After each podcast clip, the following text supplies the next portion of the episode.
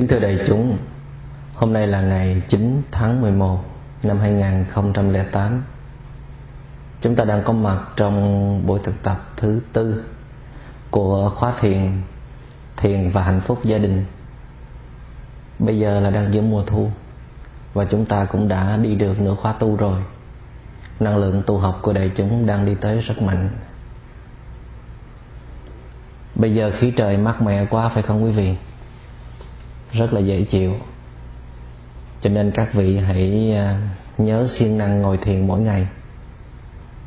Nếu ngồi vào buổi sáng sớm thức dậy thì tốt hơn. Buổi sáng mình có thể thức dậy hơn nửa giờ hay là 45 phút.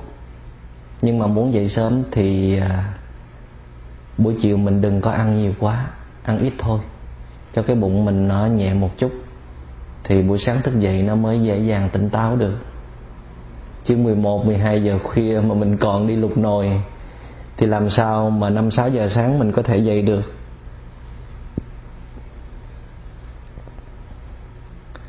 Mình phải có một cái chế độ luyện tập cho nó đàng hoàng, tử tế.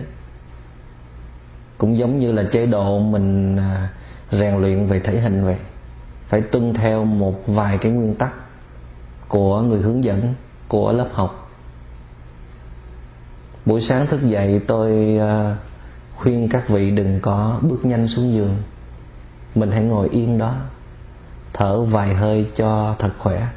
Và mình ý thức là mình vẫn đang còn sống. Thầm cảm ơn đất trời cho mình thêm một ngày nữa để sống. Và mình nguyện sống sao cho thật xứng đáng, có hiểu biết hơn, có yêu thương hơn. Và sau đó mình hãy nhẹ nhàng xếp mình gói lại cho nó thẳng thốt. Tại vì cái giường ngủ của mình nó cũng là cái tác phẩm của mình. Nó phản ánh phần nào cái tâm thức, cái đời sống của mình. Nếu mình cứ chăm chút vào quần áo, láng bước, sặc sỡ hay là thơm phức, hoặc là mình sắp xếp cái phòng khách của mình thật là lộng lẫy, thật là đẹp mắt, còn cái phòng ngủ của mình thì như là một bãi chiến trường thì cái đó là mình chỉ sống bề ngoài thôi. Mình chỉ biết đối phó làm sao để người ta đánh giá cao về mình. Mình chỉ có mấy cái đó để sống. Còn ngoài ra nội tâm của mình thì rất là sơ sài, rất là yếu kém. Cho nên khi mình rời khỏi cái giường của mình thì mền gối cũng phải được sắp xếp cho ngay ngắn, để chứng tỏ là mình có trách nhiệm với chính mình. Mình sống được với chính mình mà không còn đi theo cái thói quen là trình diễn nữa. Rồi mình nhẹ nhàng đi vào phòng vệ sinh. Đi vào phòng vệ sinh mình vẫn có thể duy trì thiền tập. Từng bước chân nhẹ nhàng thong thả, mở cánh cửa ra, khép nhẹ lại. Không có gì phải gấp gáp vội vàng cả. Tại vì đây là nhà của mình, đây là cái cõi bình an của mình. Mình không có thừa hưởng được thì mình đi tìm ở đâu nữa. Và chúng ta hãy tập đánh răng trong cái ý thức sáng tỏ là mình đang còn rất là may mắn, còn có được hàm răng để mà chải, để mà đánh. Và từng cái động tác thật là khoan thai, nhẹ nhàng. Và mình cần ít nhất là 2 phút để đánh răng trong cái ý niệm hạnh phúc. Tại vì nha sĩ nói là nếu mình để kem trong răng ít nhất phải là 1 phút thì mình mới không bị vi khuẩn nó làm cho hư răng. Những điều này nó thật sự là nhỏ nhặt, nhưng mà một thiền sinh thực tập có phẩm chất thì không bao giờ bỏ qua những cái chi tiết này. Tại vì trong những cái nhỏ nhặt như vậy nó luôn thể hiện được cái tâm hời hợt và thiếu tinh tế của mình. Và đó là cái chiếc chìa khóa để đi vào cuộc sống. Cái gì nó cũng là quan trọng đối với mình cả. Tại vì cái gì nó cũng làm nên sự sống. Ngồi cũng quan trọng, đi cũng quan trọng, nói cũng quan trọng, ăn cũng quan trọng, rửa chén cũng quan trọng, mở một cánh cửa, dỡ một đôi dép, xếp một bộ đồ, lắng nghe người khác nói chuyện, làm việc. Tất cả những cái đó đều là quan trọng. Tại vì nó làm nên cái sự sống nếu mình biết cách tiếp xúc và nắm bắt được nó.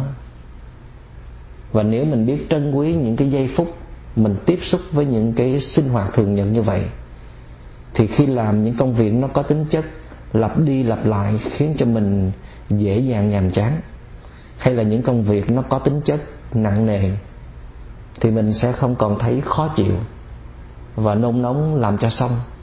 Làm cho xong là một cái thói quen hầu hết của tất cả chúng ta.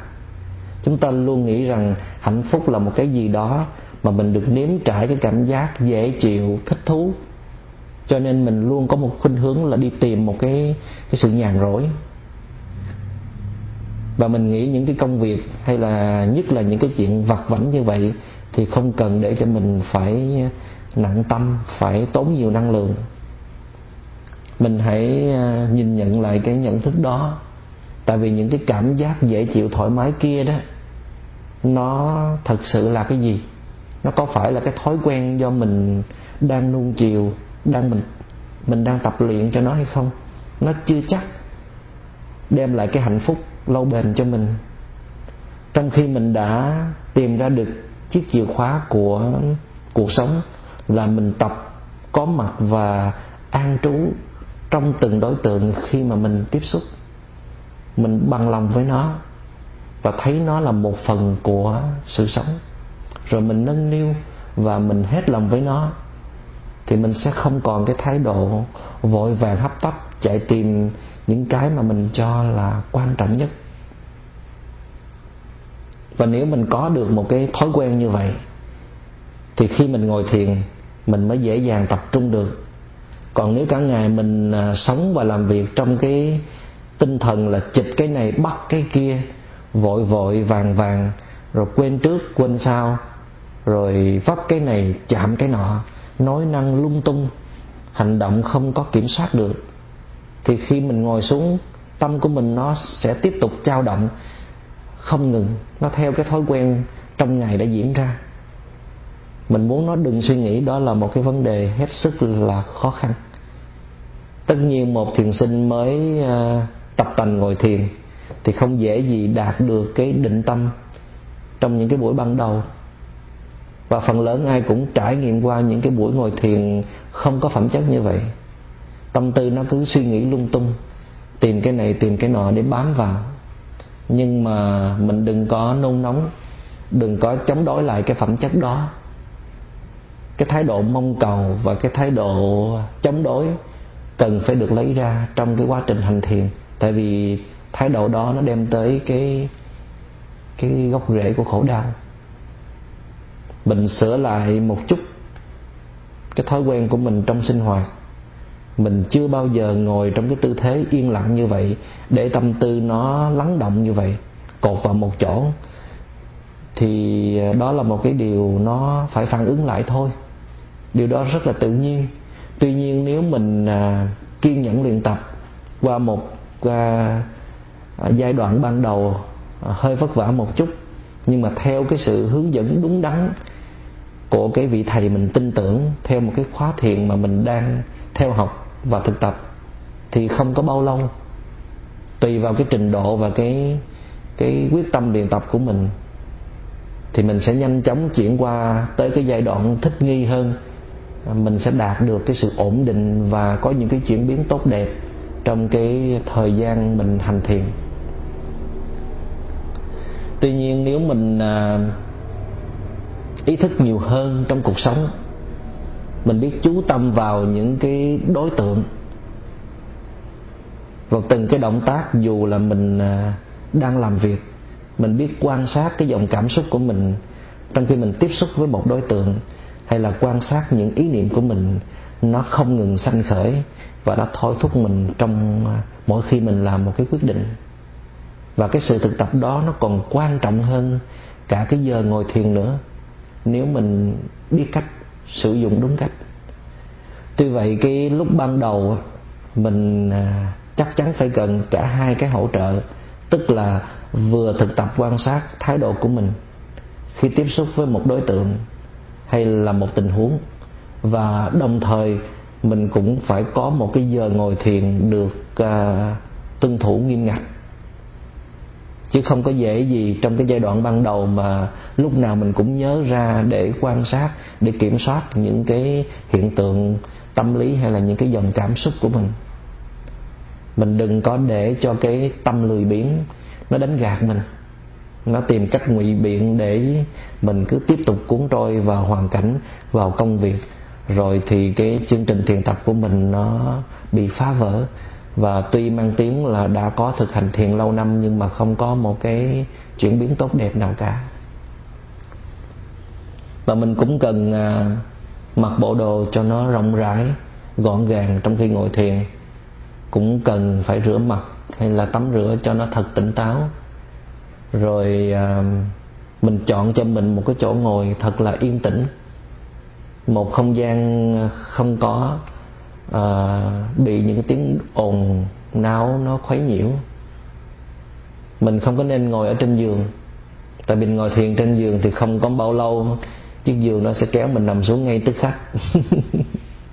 Nói chung là mình phải tôn trọng cái giờ ngồi thiền của mình, phải nhẹ nhàng và tinh tế quan sát trong từng cái khâu chuẩn bị.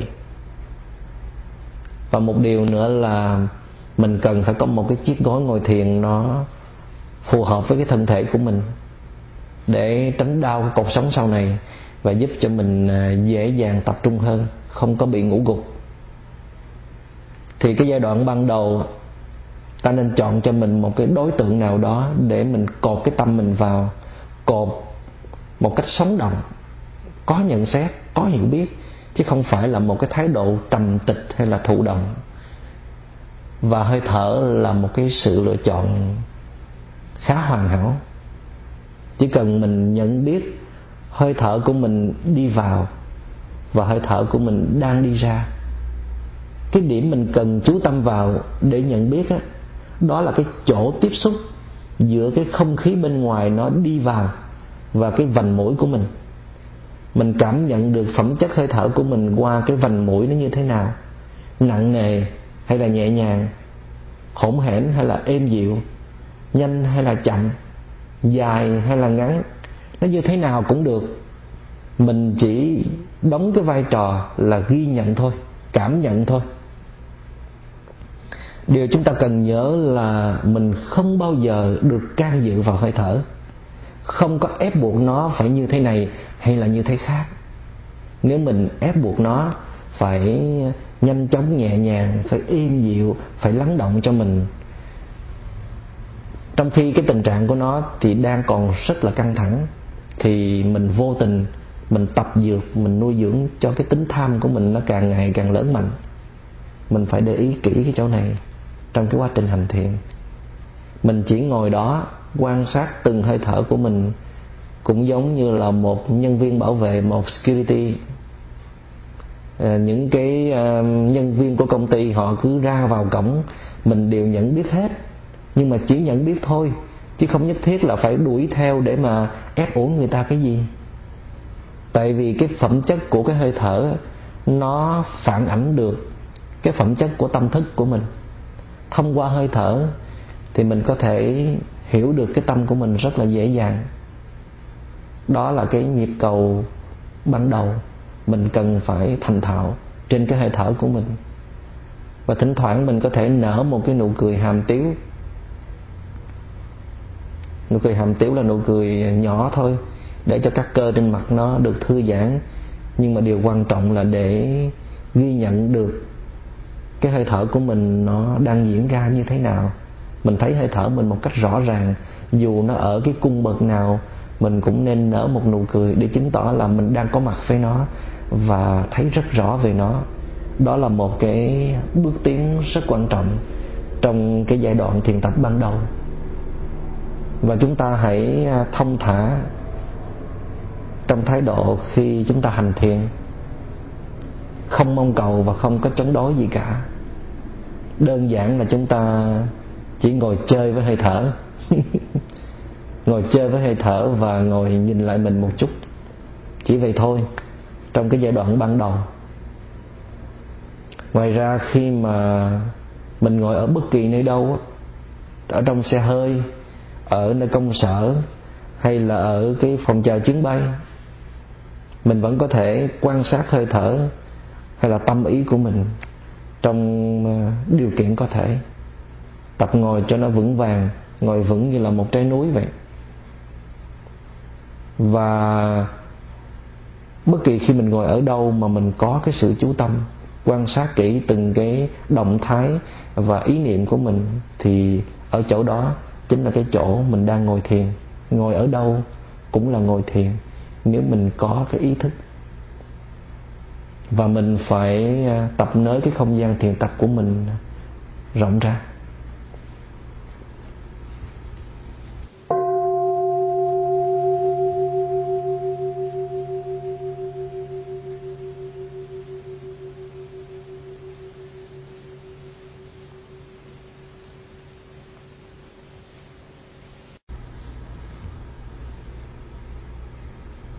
Hôm nay chúng ta sẽ nói đến cái chất liệu nào để tạo nên một cái liên hệ tình cảm lâu bền, chất liệu ân tình.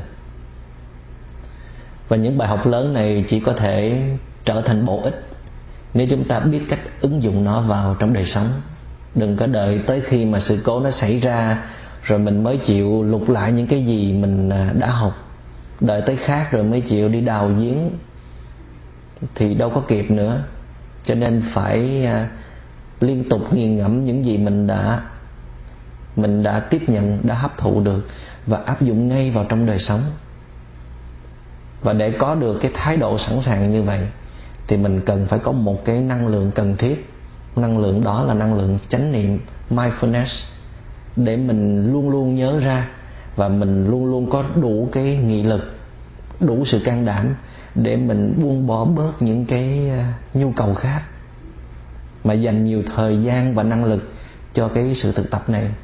Mà muốn có năng lượng chánh niệm thì mình phải siêng năng ngồi thiền mình phải tập quan sát tâm ý của mình thường xuyên trong mọi hoạt động của đời sống, có phải vậy hay không? Chứ đâu phải cầu nguyện mà có được cái năng lượng chánh niệm, hay là mình đi nghe pháp thoại hoài là có được cái năng lượng chánh niệm. Pháp thoại chỉ là một cái bản đồ, đó chỉ là những cái lý thuyết người ta trải nghiệm rồi người ta chỉ cho mình. Còn mà tới được chân lý mình phải dùng cái đôi chân của mình chứ không thể dùng cái đầu được. Tức là mình phải đi, mình phải thực tập. Theo nguyên tắc của thương yêu thì bắt buộc chủ thể phải có khả năng thương yêu và đối tượng phải có tính đáng yêu. Ta là chủ thể, là một cái subject, và người kia là đối tượng của ta, là một cái object. Nhưng mà người kia cũng có thể là chủ thể. Khi người kia là chủ thể thì lập tức ta biến thành đối tượng của họ. Nhưng mà giả sử trong trường hợp này ta đang nói về chính mình, ta chính là cái chủ thể, vậy ta có khả năng thương yêu hay không? Ta có cái gì để mà tặng người kia không? Ta đừng có nói là ta có bằng cấp nè, ta có trương mục khá nè, ta có địa vị mà ai cũng kính nể nè là ta có thể thương được người kia. Không có phải như vậy đâu. Khả năng thương yêu chính là cái khả năng đem tới cái niềm vui hạnh phúc và cái khả năng xoa dịu những cái nỗi khổ niềm đau ở trong lòng của người kia. Đó mới đích thực là cái khả năng thương yêu. Có nhiều người họ tuyên bố họ cần một người để yêu, trong khi họ không có cái khả năng gì cả, không có khả năng để yêu thương. Họ đang trong cái tình trạng cạn kiệt năng lượng, bị thất tình, bị phụ rẫy, bị cô đơn, bị lạc lõng, đầy dẫy những cái chất độc của sự thèm khát, của đòi hỏi, của giận tức, của nghi kỵ, của toan tính, của ích kỷ. Mà thương yêu ai? Thương có nghĩa là cho, trước khi mình nghĩ tới cái thái độ nhận. Huống chi cho nó cũng chính là nhận rồi. Và càng cho đi thì mình càng thấy mình có hạnh phúc hơn. Điều đó chứng tỏ là mình đã nắm được cái nghĩa đẹp của tình yêu. Chứ mình muốn yêu, mình muốn thương, nhưng mà mình chỉ tìm một cái người nào đó để cho mình dựa dẫm, mình đục khoét thôi, thì làm sao gọi là yêu thương được? Yêu gì mà kỳ cục vậy? Nó yêu người ta mà cứ đòi hỏi người ta có cái gì cho mình không. trong khi mình không có cái gì để mà hiến tặng cho người ta cả. Cái đó nó giống xin xỏ, giống vay mượn hơn là thương yêu. Tình yêu nó phải có nền tảng của một sự hiến tặng, của loving kindness, mà trong đó đặt ra rất ít những điều kiện, hay là không có những điều kiện để ràng buộc bên kia phải hồi đáp cho mình. Nhưng mà trong cái trường hợp ta thật sự có khả năng thương yêu, nhưng người kia lại đánh mất tính đáng yêu, họ không còn dễ thương ngọt ngào, họ không còn biết lắng nghe và thấu hiểu, họ không còn giữ được cái sự chân thành trong tình yêu nữa, thì coi như chính họ đã tự tuyên bố rút lui ra khỏi cái nhu yếu muốn được thương yêu. Và điều này cũng dễ hiểu thôi. Muốn được thương yêu thì phải đáng yêu chứ. Mà mình không còn đáng yêu nữa thì mình không thể đòi hỏi bên kia phải giữ mãi cái mức thương yêu như vậy cho mình. Nhưng mà trong cái trường hợp như vậy, không phải là lỗi hoàn toàn thuộc về người kia hết. Thật ra ta cũng có phần trách nhiệm ở trong đó. Tại vì nếu mình biết cách thương yêu, tình thương của mình đủ mạnh mẽ, đủ tỏa sáng, đủ sự chân thành và hiểu biết, thì có thể lay chuyển được đối tượng kia và khiến họ cùng bay lên một lượt với mình. Chứ mình thương yêu theo cái kiểu nào? Mình để cho người ta càng ngày càng héo rũ sầu muộn, càng ngày càng xuống cấp trầm trọng, mà mình chỉ biết phê phán, chê bai, trách móc, giận hờn hay là buộc tội thôi. Người ấy ngày xưa đâu phải như vậy. Từ khi họ về họ sống chung với mình, mình nói mình có tài thương yêu theo cái kiểu nào mà mình để người ta thành ra như vậy. Mà mình nói là mình đã làm hết mọi thứ rồi, mình đã làm tròn trách nhiệm rồi.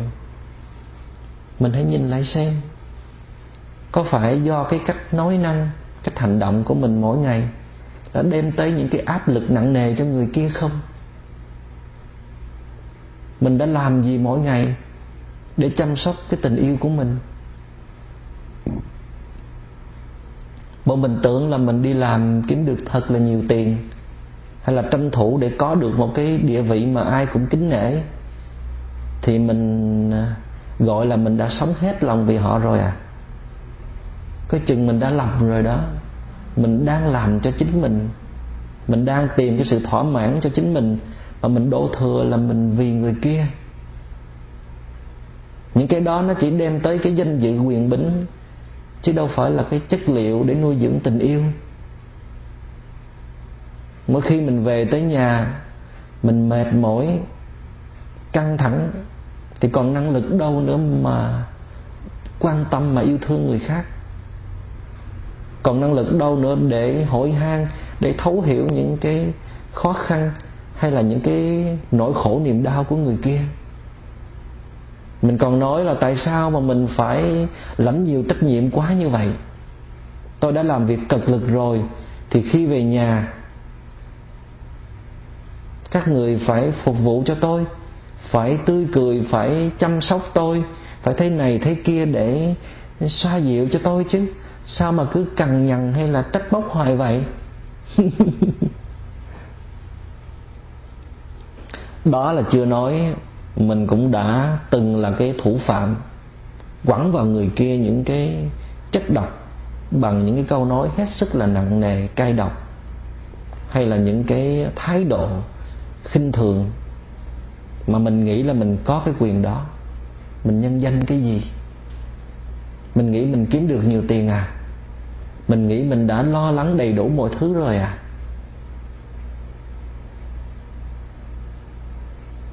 Mình thương yêu mà mình rất là độc tài. Mình muốn người khác làm theo ý mình thôi, chứ mình không cần biết tới cái nhu yếu hay là cái niềm mong muốn của người kia. Cho nên mình nói là mình thương yêu, nhưng mà thực ra mình không có hiểu gì về người yêu của mình cả. Không giúp họ giữ được cái tính đáng yêu của họ, và cũng không có giúp họ để mà khơi dậy những cái nguồn năng lực tiềm ẩn quý giá ở trong họ. để mình nâng họ lên luôn bằng với mình, thì mình chưa có thể hiện được cái vai trò thương yêu. Thương mà không hiểu, nhiều khi còn hại nhau nữa.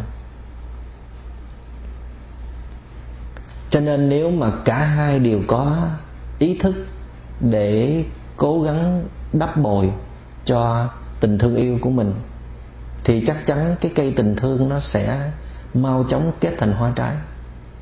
Còn nếu một bên thiếu cố gắng, còn một bên cũng không chịu nâng đỡ, hay là không đủ sức nâng đỡ, thì sự đổ vỡ, sự bội bạc là điều tất yếu phải xảy ra.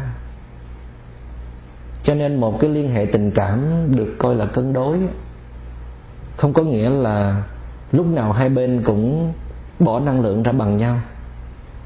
Có khi một bên gặp khó khăn, bị rớt xuống, thì bên kia phải lập tức sẵn sàng nâng đỡ, chịu hy sinh, chịu bỏ ra nhiều hơn mà không có thấy thiệt thòi hay là mất mát, không có so đo tính toán, không có đòi hỏi thiệt hơn, phải được bù đắp thế này thế kia.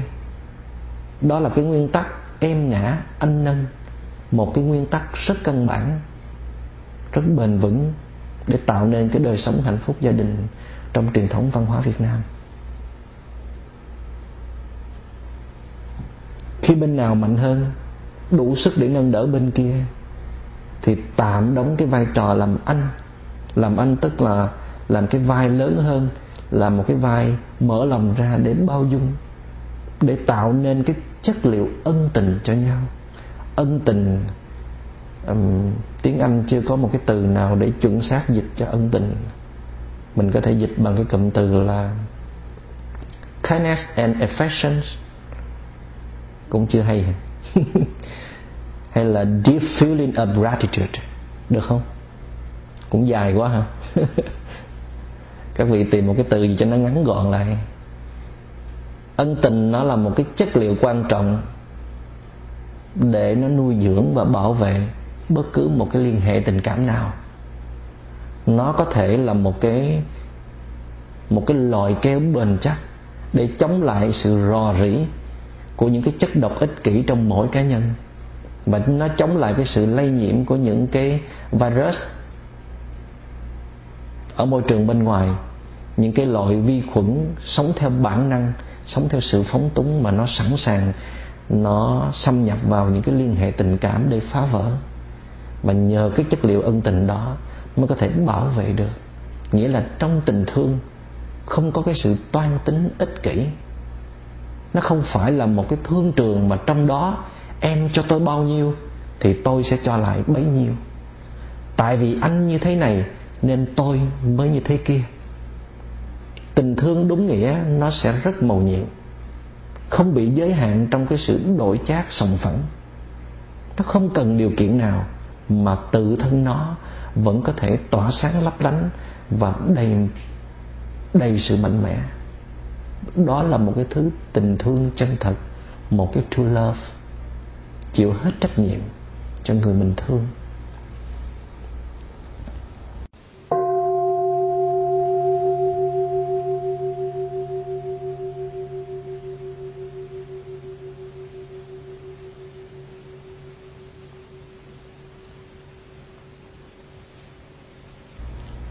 Ở trong nhà thiền luôn nhắc tới cái nghệ thuật để nhiếp phục nhân tâm, gồm có hai điều kiện căn bản. Thứ nhất là cái uy, cái power.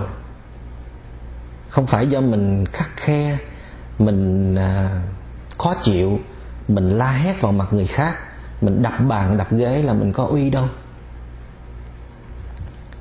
Thế đó là cái biểu hiện thấp nhất của sự thực tập trong đời sống tâm linh đó. Uy nó chính là cái tác phong đỉnh đạt, cái lời nói đi đôi với việc làm, và luôn giữ được cái lằn ranh giới giữa mình và người kia, dù cái vai vế của người kia nhỏ hơn mình hay là người đó hết lòng quý trọng mình. Nếu mình không có kiềm chế được những cái cảm xúc thèm khát nông nổi của mình, hay là những cái cơn cảm xúc bạo động nhất thời trong khi mình giận tức, thì bên kia họ không còn kính trọng mình nữa. Không có bất cứ cái liên hệ nào đi xa được nếu không có nền tảng của sự kính trọng. Cái thứ hai đó là cái ân hay là cái ơn, gratitude. Không phải là mình thương người kia hết ruột hết gan để mình sẵn sàng bỏ hết tất cả vì họ thì gọi là mình có ân đâu. Ân nó chính là ân tình, là cái phần tình thương đặc biệt, có thể coi là một cái món quà bất ngờ không có trong cái sự giao kết hay là cả cái sự mong đợi của đối phương. Tại vì nó được chế xuất từ đỉnh cao của một tình thương, một tình thương không kèm theo những điều kiện, để luôn sẵn sàng hiến tặng cho người kia khi họ cần tới cái sự giúp đỡ của mình. Nghĩa là người kia cho mình 50 thì không phải là lúc nào mình cũng phải cho 50, mình có thể cho 60, 70 nếu mình có khả năng chế xuất ra được cái chất liệu tình thương đó. Và cái phần trăm nhiều hơn đó chính là cái chất liệu ân tình. Các vị nhìn kỹ, thật ra cái uy nó có thể tạo ra được cái ân, và cái ân nó cũng có thể tạo ra được cái uy nữa. Thí dụ như nhờ vào cái năng lượng vững vàng của mình mà bên kia luôn được nhắc nhở và luôn được chuyển hóa, thì trong cái trường hợp này cái uy nó tạo ra cái ân. Hay là nhờ sự nâng đỡ hết lòng của mình mà bên kia họ thấy được cái phẩm chất cao quý đạo đức của mình nên họ rất là tin tưởng và nghe theo, thì trong trường hợp này cái ân nó đã tạo ra cái uy. Nhưng mà suy cho cùng á, uy nó cũng chính là ân, và ân nó cũng chính là uy. Kính trọng nó cũng chính là thương yêu, mà thương yêu nó phải gắn liền với sự kính trọng. Hai cái đó nó là một khối thống nhất, không thể tách rời ra mà tồn tại được. Các vị phải nên nhớ điều đó. Trong tình thương phải có sự kính trọng, mà trong cái sự kính trọng nó phải có sự thương yêu. Có một lần tôi chứng kiến cảnh 4 đứa bé nó phải quỳ gối suốt 2 canh giờ với cái tội danh là làm bể cái chiếc máy vi tính của ông bố, chiếc máy vi tính mới mua. Trong lúc tụi nó đùa giỡn quá mức thì tôi hỏi ông bố là ông đang giáo dục con của mình hay là ông đang tìm cách để mà giải phóng năng lượng giận tức của mình? Hai cái khác nhau, ông đừng có lầm lẫn. Nếu mà để giúp cho chúng hiểu ra vấn đề và sau này không còn tái phạm nữa thì ông có rất nhiều cách, không cần phải sử dụng tới cái mức hình phạt như vậy. Mà nếu chúng quỳ nửa giờ mà nó đã hiểu ra được vấn đề rồi thì ông có nên tha hay không? Tại vì thật ra khi mà chúng làm bể cái chiếc máy vi tính thì chúng đã hoảng sợ và đã rất hối hận rồi. Chúng biết chúng có lỗi và chắc chắn sẽ bị bố mình trừng phạt. Nhưng mà nếu ông lấy được cái hình phạt đó ra, thay vào đó bằng những lời khuyên nhủ hết sức là chân thành, thì đó là một cái món quà rất là lớn mà ông đã hiến tặng cho chúng. Và cái món quà đó chúng sẽ mang theo suốt đời. Thì vài tuần sau ông bố mới viết thư cảm ơn tôi. Ông nói là tôi đã giúp cho bố con của ông trở nên gần gũi và chấp nhận nhau nhiều hơn. Trong 4 đứa bé đó có một đứa không phải là con ruột của ông.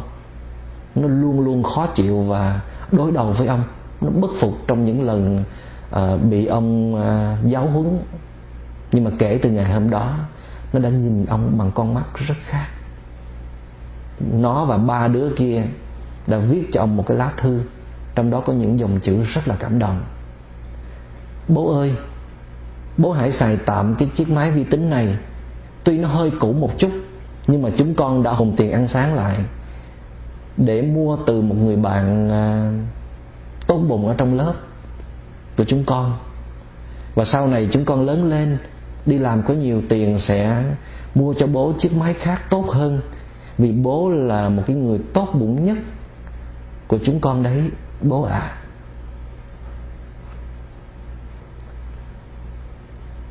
một người có ân tình thì khi người kia còn nhiều cái yếu kém, nhiều cái thua sút với mọi người, thì ta phải sẵn sàng ở bên cạnh người đó để mà hết lòng nâng đỡ và chỉ dẫn. Người kia vì thất bại mà nản lòng, muốn bỏ cuộc, thì ta phải luôn khích lệ và thể hiện cái niềm tin tưởng tràn đầy của mình. Nếu người kia còn vụng về, nói năng, thô kệch, thì ta sẽ thực tập im lặng lắng nghe, rồi nhẹ nhàng sử dụng lời ái ngữ để chân tình xây dựng cho người đó, đúng nơi đúng lúc.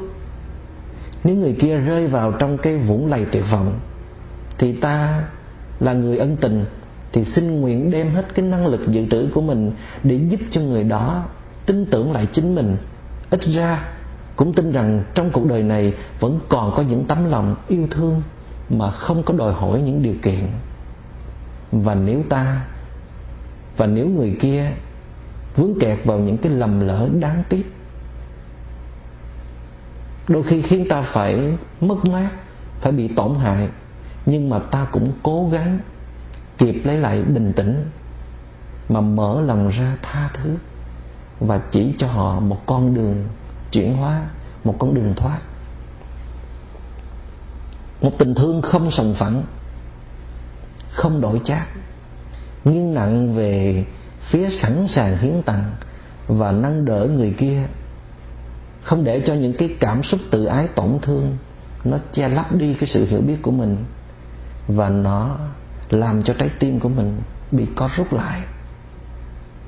Và ta đừng lo nghĩ là nếu mình làm như vậy thì người kia họ sẽ khinh lờ. Mình cứ làm đi, thử đi, làm cho hết lòng hết dạ thì cái tình trạng nó sẽ thay đổi rất là dễ dàng. Vì cái tình thương đúng nghĩa, nó cái bản chất của nó có một cái uy lực cảm hóa rất là mạnh mẽ. Huống chi trong cái quá trình chế xuất ra cái chất liệu ân tình, mình vẫn luôn đủ sự chín chắn trong từng hành vi cử chỉ. Mình không để cho những cái cảm xúc giận tức, than trách hoặc là sự dễ dãi nó chi phối, thì người kia dù có cái khó khăn như thế nào, chắc chắn họ cũng sẽ nhìn lại, sẽ thấy xấu hổ và họ sẽ cố gắng thay đổi. Mình đừng có đứng tới vị trí chưa có thực hiện rồi mình chỉ suy luận như vậy thôi, rồi mình không có dám làm. Ở trong kinh Aruttara Nikaya Tăng Chi Bộ, Đức Phật có đưa ra một cái ví dụ rất hay, là nếu ta lấy một cái nắm muối thảy vào trong một cái chén nước thì cái chén nước đó mặn lắm, không có uống được. Nhưng mà nếu ta thảy cái nắm muối đó xuống dòng sông thì nước của dòng sông đó vẫn uống được như thường à. Dù ta có ném xuống dòng sông đó thêm vài chục nắm muối nữa, kể cả một dạ muối, thì nước của dòng sông đó vẫn không hề mặn. Tại vì cái lượng nước của dòng sông đó quá mênh mông, một dạ muối không có nghĩa lý gì. Trong khi cái chén nước kia nó bé xíu, cho nên một nắm muối vào là nó không có chịu đựng nổi. Trong cuộc sống chúng ta đã từng thấy, chúng ta đã từng chứng kiến có nhiều người họ phải đương đầu với những cái khó khăn rất lớn, nhưng mà họ vẫn giữ được cái sự điềm tĩnh và thông thả đi tới phía trước. Khó khăn tuy có mặt, hoàn cảnh trái ngang tuy chưa được giải quyết, nhưng họ có một cái sức chịu đựng rất mạnh, rất lớn, cho nên cái nắm muối kia không có động tới họ được. Cho nên chúng ta hãy nghiền ngẫm lại những cái khó khăn mà chúng ta đang có. Phải chăng nó tại chính nơi cái trái tim của mình chưa đủ lớn hay không? Hay là hoàn toàn do đối tượng kia, do hoàn cảnh bên ngoài? Như ta là cha mẹ, là anh chị, là thầy, là chủ, là quan quyền, mà chúng ta không thể dung nạp được cái người dưới ta với những cái lầm lỡ yếu kém, thì ta đâu có xứng đáng được gọi là người trên trước. Theo cái câu nói của Nguyễn Du là có dung kẻ dưới mới là lượng trên. Ai có tấm lòng lớn thì mới được gọi là người trên trước. Nhưng mà đâu phải ta muốn trái tim của mình nó lớn ra là nó lớn ngay liền được đâu. Mình phải có một cái hiểu biết đúng đắn về những cái ưu điểm cũng như những cái giới hạn sâu kín trong chính trái tim của mình, thì mình mới tìm cách để mà khai mở nó được. Nghĩa là mình phải tìm thấy những cái nguyên do nào khiến cho trái tim của mình nó chưa lớn ra được. Có phải mình đang còn chờ đợi một cái sự phục vụ cho cái tôi ích kỷ cần được thỏa mãn của mình hay không? Phải làm thế này thế kia, hay ít ra phải như thế nọ thì mình mới chịu chấp nhận. Cho nên cái chữ nhẫn nhục nó có nghĩa là chịu thiệt thòi một chút để mà dung chứa được cái đối tượng kia. Nhưng mà thiệt thòi không có nghĩa là mình trở nên hèn hạ, yếu kém. Thiệt thòi nó có nghĩa là không đòi hỏi ngang bằng, không đòi hỏi sự thiệt hơn, chấp nhận không thừa hưởng quyền lợi về mặt cảm xúc nhưng lại được thừa hưởng về cái giá trị chân thật của tình thương. Càng nhẫn nhục thì càng mở lòng ra, và trái tim của ta càng trở nên vĩ đại. Nhưng mà nhiều khi ta không chấp nhận được người kia, không phải tại vì ta không có cái khả năng chứa đựng. Rõ ràng là ta có cái khả năng đó, nhưng mà chính vì cái danh dự, cái sĩ diện, nó đã đóng bít cái trái tim của ta lại. Ta sợ người đời sẽ cười chê nếu ta chấp nhận một cái đối tượng, một con người như vậy. Cho nên mình thật sự thương yêu người kia thì mình đừng để cho những cái quan niệm, những cái tin đồn, những cái sự kích động của hoàn cảnh, những cái định kiến, những cái thành kiến, những cái chủ thuyết nó có tính chất ngăn ngại cái lòng bao dung của mình. Thương thì cứ thương, không cần đòi hỏi người kia phải như thế này hay là như thế nọ thì mình mới thương được. Tại vì tình thương nó vốn là một cái thiên tính của con người, và cái chất liệu của nó, cái bản chất của nó có thể trở thành một cái linh dược có tính chất trị liệu và chuyển hóa mọi cái hoàn cảnh khổ đau, mỗi đối tượng, dù là ương ngạnh, dù là cứng cỏi, dù là bất trị, dù là điên cuồng cỡ nào. Tình thương nó vượt thắng tất cả.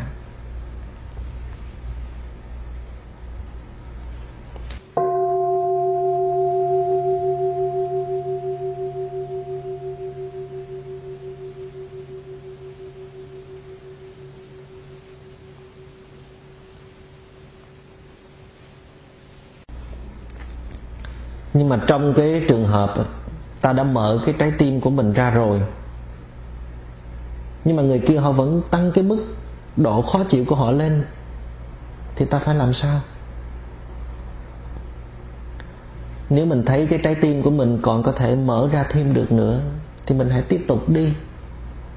Tại vì trái tim càng rộng lớn thì con người của mình càng vĩ đại, nó có mất mát vào đâu. Nhưng mà rất là may mắn là cái sự khó khăn của hoàn cảnh không bao giờ nó lớn hơn cái mức chứa đựng của trái tim. Bởi vì cái mức tận cùng của trái tim đó là không biên giới, vô lượng tâm.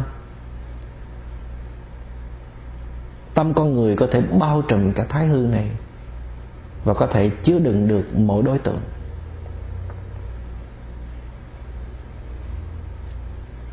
Còn cái trường hợp ta không được cái khả năng vĩ đại đó, mình chỉ có thể nới thêm được một chút nữa thôi, thì tất nhiên là người kia họ không được chấp nhận, họ sẽ bị rớt ra khỏi tình thương của ta. Nếu sự khó chịu của người kia là một gang thì bắt buộc trái tim của ta phải là một gang rưỡi mới có thể chứa đựng được họ. Còn nếu một gang thì không thể nào chứa đựng được. Nhưng nếu người kia cũng tiếp tục giãn nở sự khó chịu của họ lên thành một gang rưỡi thì mình phải làm sao?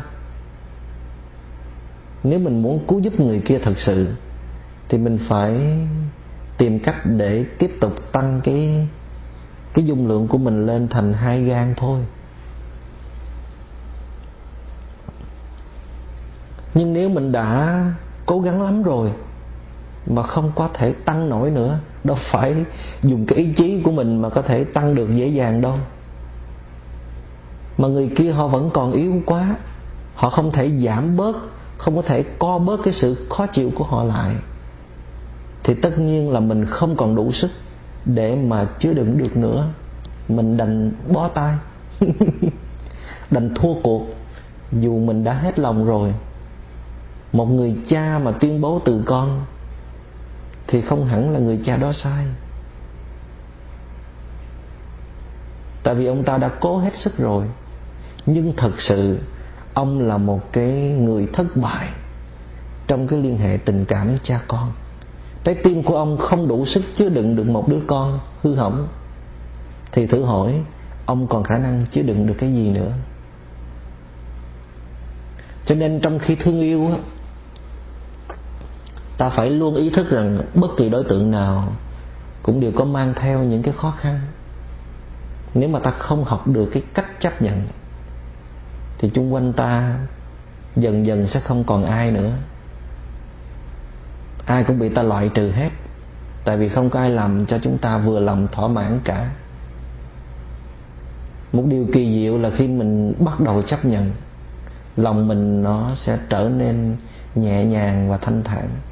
Mặc dầu để giúp đỡ một đối tượng là phải cần tới cả một công trình, nhưng mà không sao. Khi cõi lòng của chúng ta trở nên mênh mông rồi thì chúng ta không còn lo sợ những cái nắm muối nữa. Nắm muối không hề mặn với lượng cả dòng sông, lỗi lầm kia bé nhỏ với cõi lòng mênh mông. Ở trong chúng ta ai cũng có lòng muốn cứu giúp những người thương của mình, những kẻ đã vụng về gây ra những cái lầm lỡ. Nhưng mà chúng ta thường hay nhân danh tình thương, rồi mình muốn làm gì mình làm, mà mình không để ý tới những cái cảm nhận, những cái phản ứng của đối phương. Cho nên mình không giúp được người kia, mà mình làm cho cái tình trạng nó càng trở nên tồi tệ, và cái sự ngăn cách giữa mình và người kia càng ngày càng lớn. Không phải có tình thương rồi mình muốn giúp ai cũng được, mình phải có một cái khả năng để cứu giúp nữa kìa. Và điều đó nó quan trọng, không có thua kém gì tình thương cả. Nhưng mà phần lớn chúng ta khi mình nản lòng bỏ cuộc thì mình đều tuyên bố là tại vì người kia họ khó chịu quá, họ cứng đầu quá, họ cố chấp quá, nên là mình đành bó tay thôi. Nhưng mà ta ít khi nào nghĩ rằng có thể là do cách thức của mình nó còn sơ sài và yếu kém quá, cho nên không có khiến cho bên kia họ nhận đúng được cái tín hiệu đúng đắn của một sự giúp đỡ hết lòng của mình, mà họ có thể nghĩ đó là một cái hành động muốn tấn công, muốn trừng phạt hay là muốn tiêu diệt họ. Như vậy là mình đã thất bại rồi. Trong khi mình có lòng muốn giúp họ, nhưng cái cách sơ sài của mình đã làm cho họ hiểu lầm cái lòng tốt của mình, thì làm sao mình cứu giúp họ được. Cho nên dù mình là cha mẹ, là thầy chủ, là anh chị, là những bậc trên trước đi chăng nữa, nếu mình không có học tập được cái cách thức để mà tiếp cận được đối tượng thương yêu của mình, để mà tìm hiểu họ, để mà cảm thông với họ, để thấy được những cái khuyết điểm, những cái vụng về đó nó phát sinh từ những cái nguyên nhân nào, khách quan hay là chủ quan, nó có liên quan gì tới cái đời sống của chúng ta hay không, có cái trách nhiệm của chúng ta ở trong đó hay không, thì chúng ta sẽ không bao giờ đóng được cái vai trò của người cứu giúp cả. Ta sẽ đi từ thất bại này tới cái thất bại khác mà không hiểu lý do tại sao.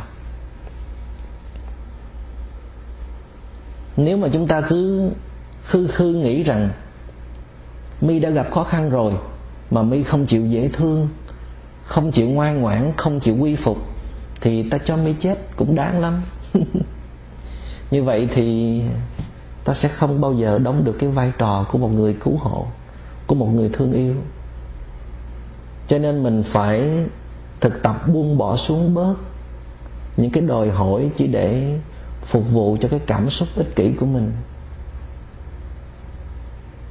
Mình đừng có quá yêu chuộng, quá nâng niu cái tôi của mình để mà mình dễ dàng tự ái, dễ dàng tổn thương khi cái phản ứng của người kia.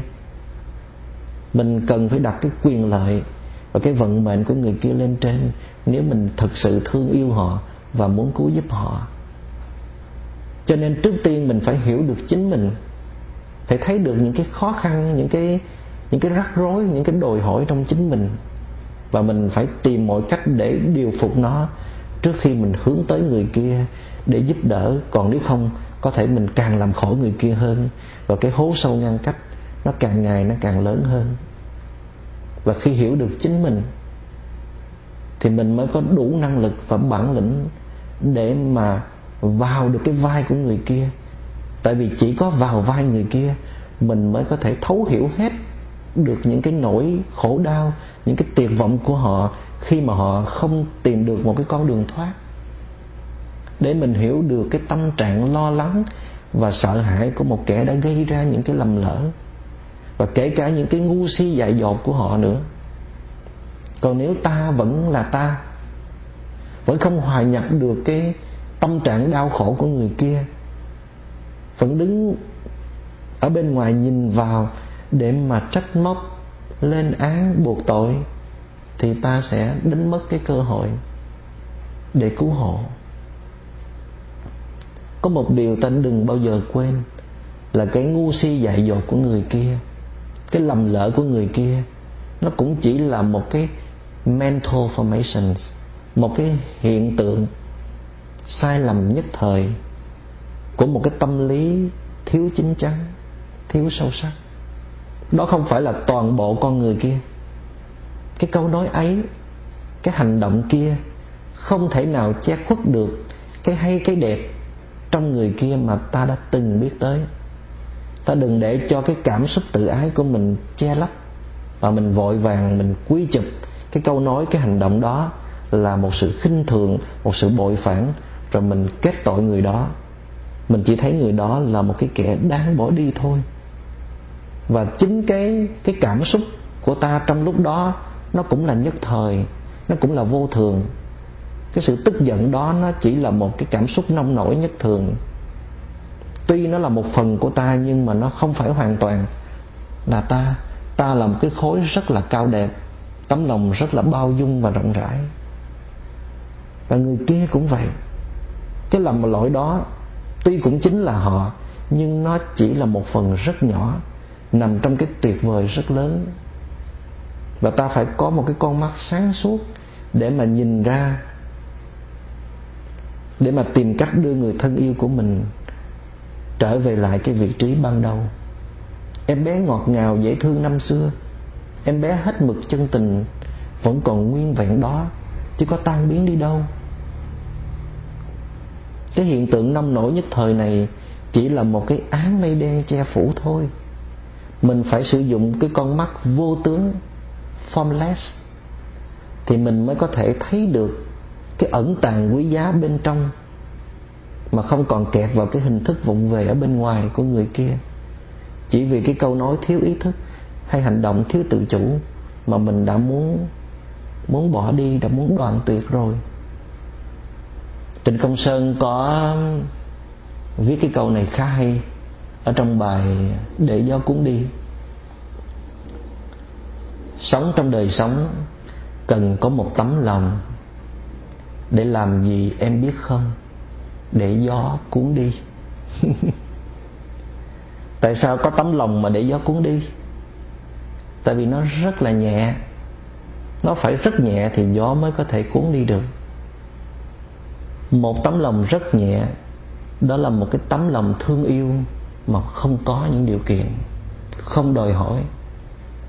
Một con người sống trong đời sống thì phải luôn để sẵn trong lòng mình một cái khối tình thương lớn. Khi ai cần tới thì mình sẽ hiến tặng. Mình có mặt kịp thời để cứu giúp mà không cần biết em là ai, không cần biết em từ đâu. Nhưng không biết này có phải là một cái uncondition, một cái không điều kiện, hay là một sự mê muội nữa? Tại vì nếu không phải đẹp, không dễ thương như em thì mình có chịu cứu giúp hay không? Cho nên cái tấm lòng mà Trịnh Công Sơn nói, nó chính là cái ân tình, là cái nghĩa tình. Tình yêu sẽ mãi tươi đẹp và mầu nhiệm nếu người ta biết đem những cái ân tình hiến tặng cho nhau. Tình yêu đó có thể bay được, nó không có dùng dằng, không có nặng nề, không có hệ lụy. Tình yêu mà cứ đòi hỏi, cứ than trách, cứ trách móc giận hờn, cứ hơn thua, cứ chạy trốn trách nhiệm thì đâu còn là tình yêu nữa. Và nếu mình nhìn kỹ lại thì nhiều khi mình và người kia không có rút ra được, không phải vì yêu nhau, mà tại vì những cái nhu yếu thỏa mãn rất là nông cạn, hay là cái liên hệ lỡ buộc ràng rồi không có thoát được. Và đó là một cái bi kịch rất lớn. Mình phải giải cứu cho cái tình yêu đó bằng cái chất liệu ân tình. Hãy cho nhau nhiều hơn nữa đi, cho nhau thêm nữa đi. Hãy mở lòng ra và chấp nhận nhau nhiều hơn đi. Hãy nhìn nhau bằng con mắt trong suốt ban đầu, nhìn như là chưa từng nhìn bao giờ, để mình đừng có kẹt vào cái thành kiến, để mình luôn ghi nhận, thấy rõ từng cái chuyển biến tốt đẹp ở trong người kia, để mà mình hết lòng yêu thương và nâng đỡ. Và Trịnh Công Sơn còn đưa ra thêm vài cái kinh nghiệm nữa, là hãy nghiêng đời xuống, nhìn suốt một mối tình, chỉ lặng nhìn không nói năng, dù bố trái tim.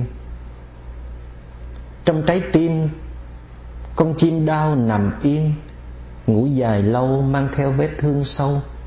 Một sớm mai chim bay đi triền miên, và tiếng hót tan trong trời gió lên. Hãy yêu ngày tới, dù quá mệt kiếp người, còn cuộc đời ta cứ vui, dù vắng bóng ai, dù vắng bóng ai. Nhưng mà sống được với cái thấy này, với cái hiểu biết này thì chắc là không còn đau khổ vì những cái vụng về lầm lỡ của người khác nữa, phải không? Hãy nghiêng đời xuống, tức là mình hãy bước xuống một vài bước để mà nâng đỡ người thương của mình lên. Người kia không có theo kịp mình, mà mình cứ nhắm mắt đi tới một mình thì làm sao có thể yêu thương hay là nâng đỡ nhau được.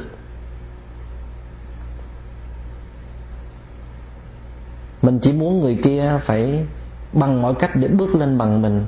Tại sao mà không nghĩ được như thế này, tại sao lại không làm như thế kia? Chứ mình không có bao giờ chịu bước xuống. Tại vì mình đang ở cái thế chủ động, mình đang thắng thời, mình đang may mắn, mình đang vững chãi, thì mình phải làm trách nhiệm của một người anh để nâng đỡ một người em. Mình hãy nhân danh tình người để mà làm cái công tác đó, mà không cần phải so đo hay là đòi hỏi điều kiện chi. Nghiêng xuống để làm gì? Để nhìn suốt một mối tình. Câu này rất hay. Sơn tuy không phải là một thiền sinh, nhưng mà cũng từng nghiên cứu về thiền, và bản thân anh cũng có những cái khám phá về những cái nguyên tắc để sống một kiếp người cho nó xứng đáng.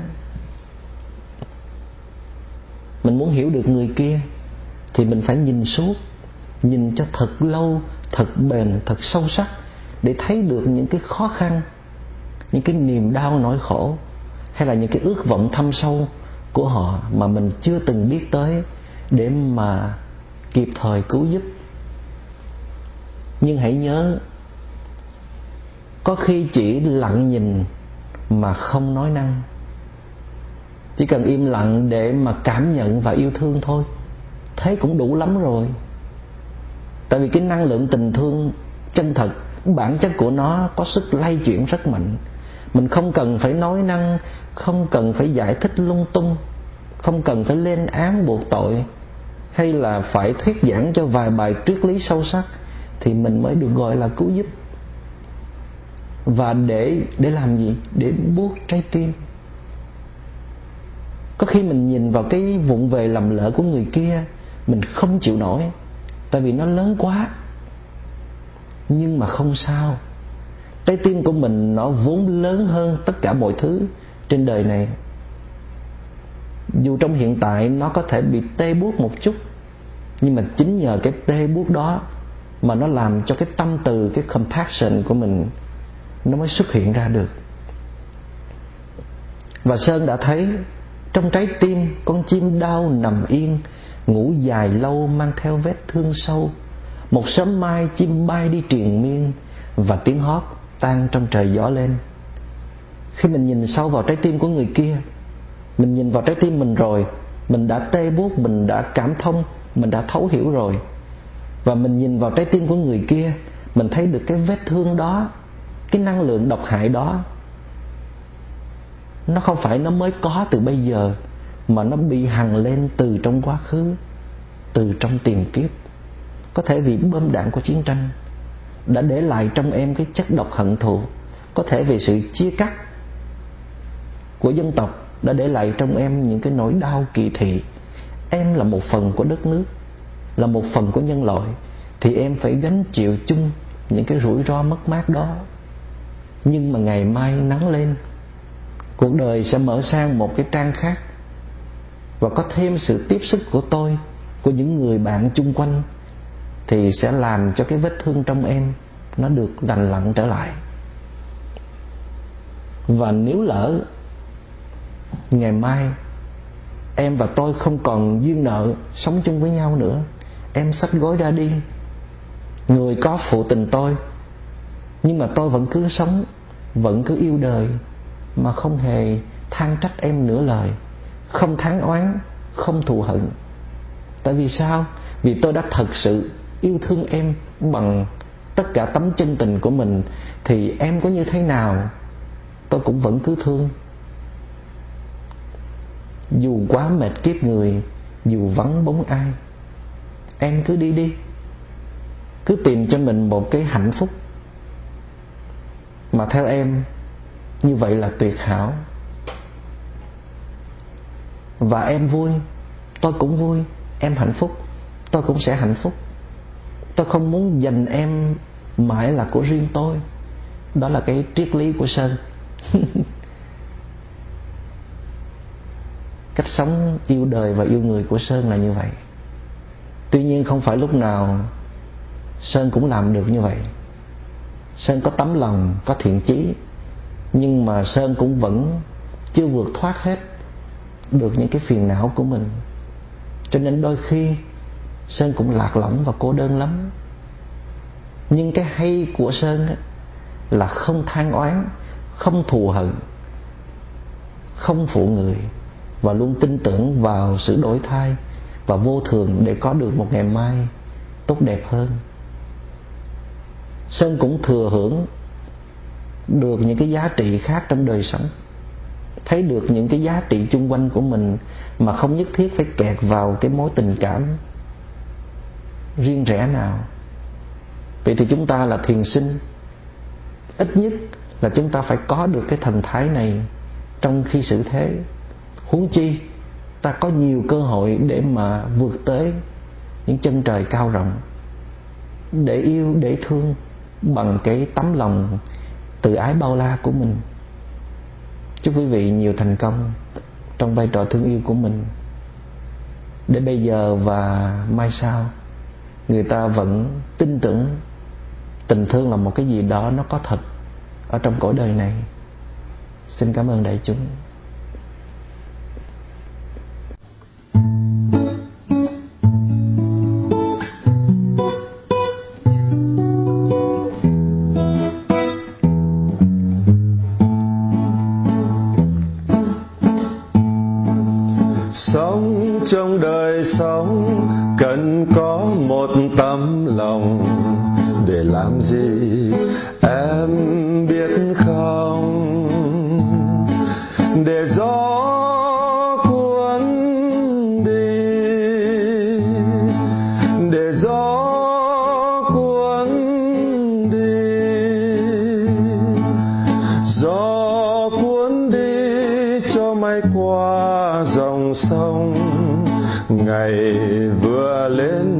Hãy đem xuống mênh mông, ôi trái tim.